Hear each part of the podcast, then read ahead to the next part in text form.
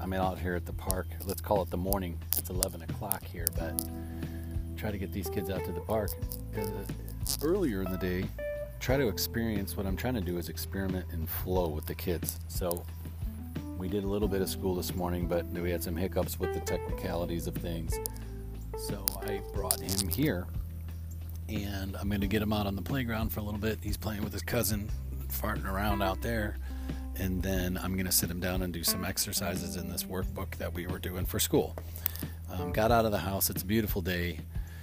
And I don't know. I just want to see. I'm going to test this for a few days. I'm still going to continue to do his programming, but I'm going to add this in as like a pre lunch like workout and you know like have a snack come to the playground do 15 20 minutes of play sit down do a few exercises and see how the focus level is and see how the concentration is and, and just test and test it out i mean i do this with myself so why not do it with my child i mean i'm to the point where we're like if you're working on a hard pro you know problem or creative or a design or a strategy idea for business that you're not sure go for a run go for a 15 20 minute 30 minute jog run bike ride um, go do something that you enjoy to do. Go out and hit the tennis ball around. If you have a pool table or a ping pong table, like do something that you like to do.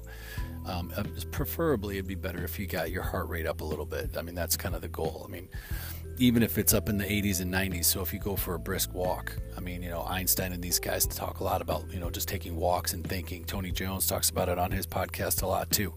Um, hey, so you know it's a fact. Uh, but anyway, I'm excited to share I'll tell you what, those morning walks I've been doing, I'm getting out. The one thing about being in the location I'm at now for this month is that it's a one mile lap around the block. Can't remember if I shared that or not, but I'm visiting with my mom for a month helping her move, and it's perfect. Even though I'm out of my element, I do get this nice added bonus. So every morning I do two miles.